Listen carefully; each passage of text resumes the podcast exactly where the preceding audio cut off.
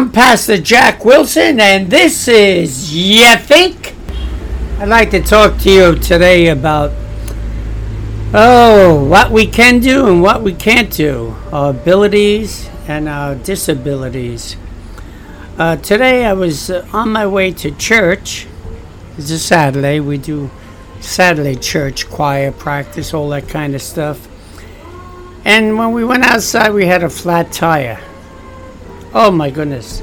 Well, if you're a young guy in your 40s, that's right, I said that. Young guy in your 40s, you're young 40 year olds, all right? Enjoy your youngness while you can. Maybe even in your 50s. But when you're 68, have diabetes, have trouble with your legs, uh, this presents, this flat tire presents a huge problem to overcome. So, what do we do? Huh? I take out the uh, automatic tire inflator that hooks up to my battery and I try to pump it up and nothing's happening. It's just worthless. So I put that tire, I, I decided I'm going to change the tire and put on the spare. Now I have this little hydraulic jack, little tiny thing, it's about 8 inches high, and I have a 30 year old car with rust all over the bottom of it. I thought they fixed it, but I guess they didn't, as usual. And now I have to determine where to put this thing. Well, you know, folks, I don't see that good. And to get down on the ground, I had to have my wife and my daughter, my older, older daughter, lower me down to the ground so I didn't break my rear end going down. And as I got down there, I was able to turn on my side and slip this jack underneath and start pumping it up. Lo and behold, I had put the jack under the gas tank.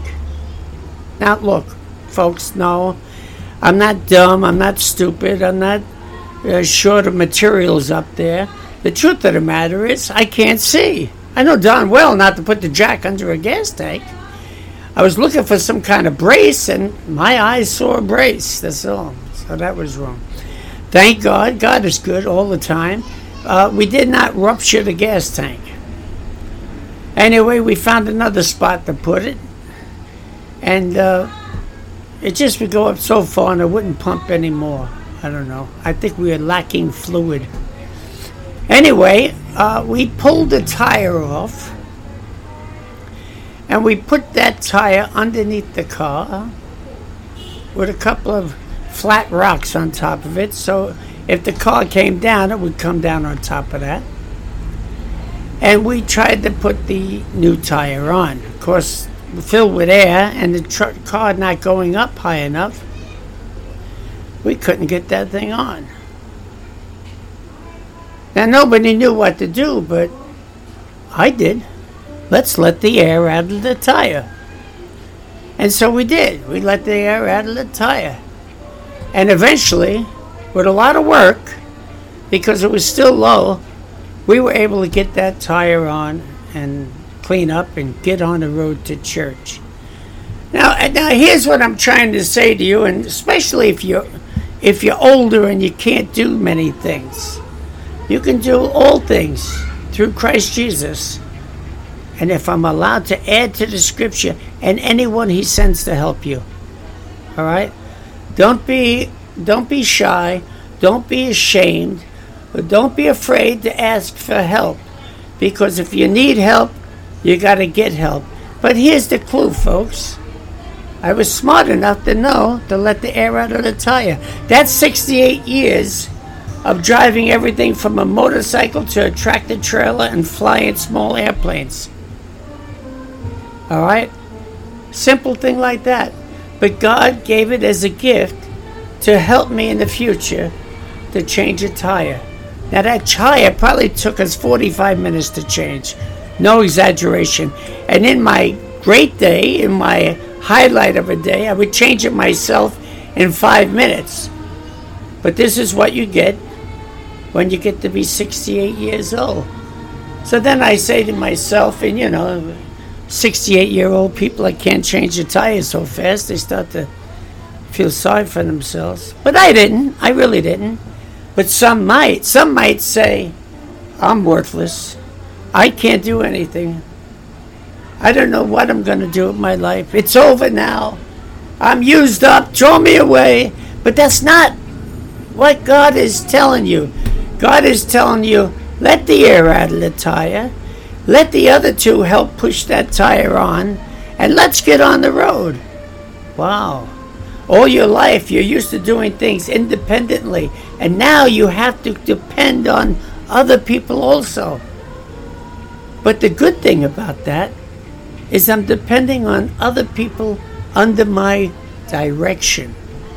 Today I gave a couple of guys to go uh, fix some plumbing in a house that we built for the poor, and uh, I gave them exact instructions on what to do. Now, they know how to do what I told them to do, but they might not necessarily have known exactly what the problem was. And so I feel that God has put it in my heart to tell them what to do, and then they will do it. Wow. You mean I'm worth something after all? You mean it's okay for me to designate or delegate authority and have someone else do something that I've told them to do? Yes, definitely. You went from a worker to an executive. Wow.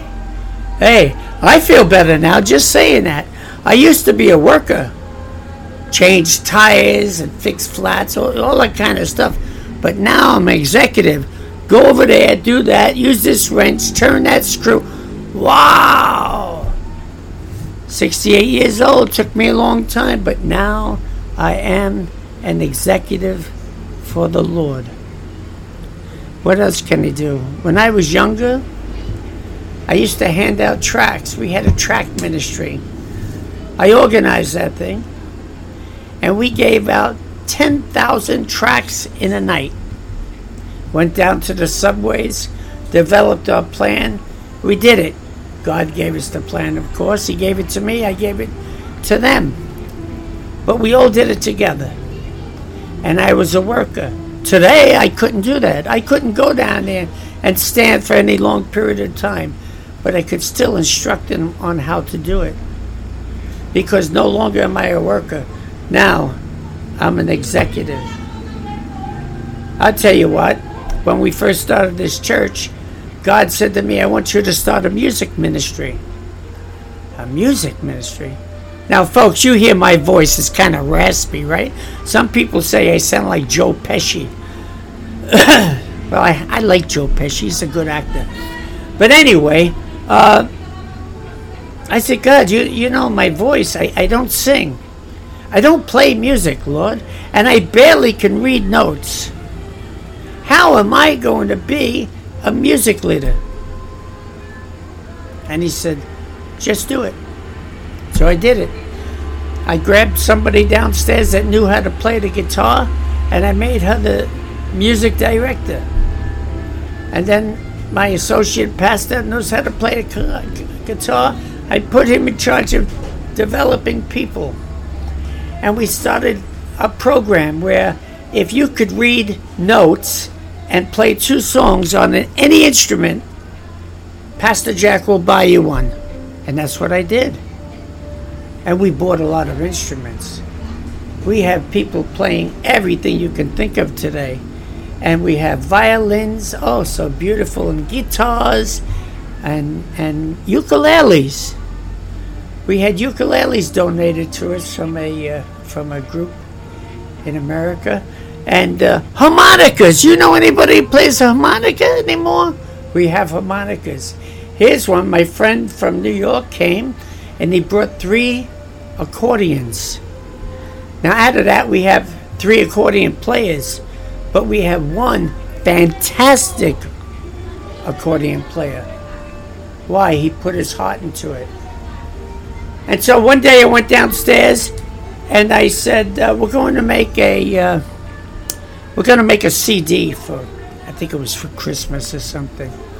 And I'm listening to the music and I said, "You, you, you, you, and you out." Come out here. Don't play. try it again. And they played. It was beautiful. I said, okay, you you five are not ready to be in the Christmas pageant or whatever you want to call it to make the CD. So anyway, we all go down to the place to make the CD, and everybody comes. You know, this this is a church family affair. But when we get there, I find out that these five that I told couldn't play in it snuck in. Now, this is how God works. The man who was doing the recording went into the recording room and said, You, you, you, you, you, out. Let's try it again. And it was fine. So that was God saying, You did what was right. And we reinforced it by this professional's opinion also. God is so good. He knows these things. But by the way, those those people went on to learn how to play and have a shot at it. But you know, you have to do it when your time comes. So so that was another thing I was able to do, and uh, all kinds of things. We've organized medical missions. I didn't do it. There were doctors there, half a dozen to a dozen doctors. We had optometrists there. I'm not an optometrist or a doctor, but I told each doctor where they should go. I told them how they could set up. I made sure they ate that day. I made sure they did according to the program. I was the organizer. And a matter of fact, in one Korean group that came, uh, they gave me an air con for my office air conditioner. Uh, that's the American word for aircon here. And uh, they gave me an air conditioner because of the great organization that I done. Of course, I didn't do any great organization. It was God through me that. And whenever I say I did something, please, folks, understand, it's not me. I can do nothing without God. Nothing. And that's all right. I like that. It means God is working with me and He loves me. So tell me, what are you restrained in in your life? What can you possibly be restrained in? Some of you are in wheelchairs. Some of you are blind. Some of you have other disabilities. But there's things that you can do. And if you talk to God, He will put them in your heart to do it. Philippians 4:13 says, "I can do all things through Christ, which strengtheneth me." What's that actually mean? Okay, can I move a bridge? No, I can't move a bridge. Can I blow up a bridge? Oh, yeah. I can do all things through Christ who strengthens me. So he will give me the wherewithal, the knowledge, the power, the ability, the connections, whatever I need to do it. It will get done as long as it's in his will. All right? If you want to kill your neighbor because he plays his music too loud, he's not going to give you that, believe me. Don't forget, David was a little guy, a little guy, when he went up there and he looked at Goliath in the eye and he said, You're going down, Bubba. Okay? Well, what, what was it? Was it David was so strong? Was David so massive? Was David so intelligent? Was David so great? Or did God touch the heart of David to move in that direction? Once you understand that it's not us that even proposes greatness, but it is God who proposes it within us. And He will guide us to do the things He wants us to do if we do not refuse. He does not force us. David didn't have to do that. But He gives us the strength, He gives us the ability, He gives us the courage, and we go and do it, and we win. We know what happened to Goliath. We know what happened to his brothers also. All right? These things are overcome by the power of God. And whatever you have that's bothering you today, whatever disability you might have, whatever old age you might have, I say old age because I get I keep saying I'm old, but I remember when I was 17, I said I had my whole life ahead of me. Excuse me. So I, you know, I, I, I don't feel like I'm old, but I know I'm old. I, I know I can't do the things that I did but I'm doing other things. I'm doing better things. I'm doing greater things in Christ Jesus. Folks, I want you to know tonight that Jesus loves you more than you love yourself. Jesus wants for you more than you want for yourself. There's only one thing that stands between you succeeding or failing, and that's you. Not God. God will give you the, the tools to equipment to succeed. But it's you who stands between success and failure. What is your attitude today? You may be just trying to quit smoking. Just do it. Just do it. That's what I did. Three packs a day, folks. Marlboro. Oh, I could still taste them. Oh, that was over 20 years ago. I quit. But I quit just like that. Was it hard? Sure, it was hard. Anything worthwhile is hard. You build a house by hand and you're hammering wood and you're sawing and you're doing all that, it's hard, but the benefits are so great. What a wonder when you're done. Start off little. What's the Bible says? It says, Look to the ant, O ye sluggard. Wow. Even in a wheelchair, you can go back and forth from one side to the other, moving what you need to move to get it in that direction. You can go to the computer, even in a wheelchair. You can go in the computer and start researching things. What kind of things? Whatever God leads you to research. You may become the discoverer of a cure for whatever. You know, whatever needs a cure, and you may be the one that discovers it. You have a newfound position in life, and that position God has allowed you to take only because He knows that if you agree, you can do it. If you agree, you can do it. And that's how it works. And so don't say I'm in this position now and it's terrible. I don't say, oh look at me, I'm 68 years old and I can't I can't run around the block. I mean, it would be nice, but I have other things to do. I have other things to do. I went to the beach uh, a week or two ago, and and they're asking me, "Come on, go in the water, go in the water." I said, "I have no desire to go in the water. I can't walk that good. I don't want to step on something in the water that might cut my foot and give me an infection. And I'm not sad about it. I can't do that. I'll do something else. And I did other things. And I was very happy being there. Folks, God has put you in a position. Embrace it, enjoy it, make it work for you, and you will win. Folks, God bless you and keep you. Make Him shine upon you. Let Him give you the strength you need to survive, to make you happy, to make you peaceful.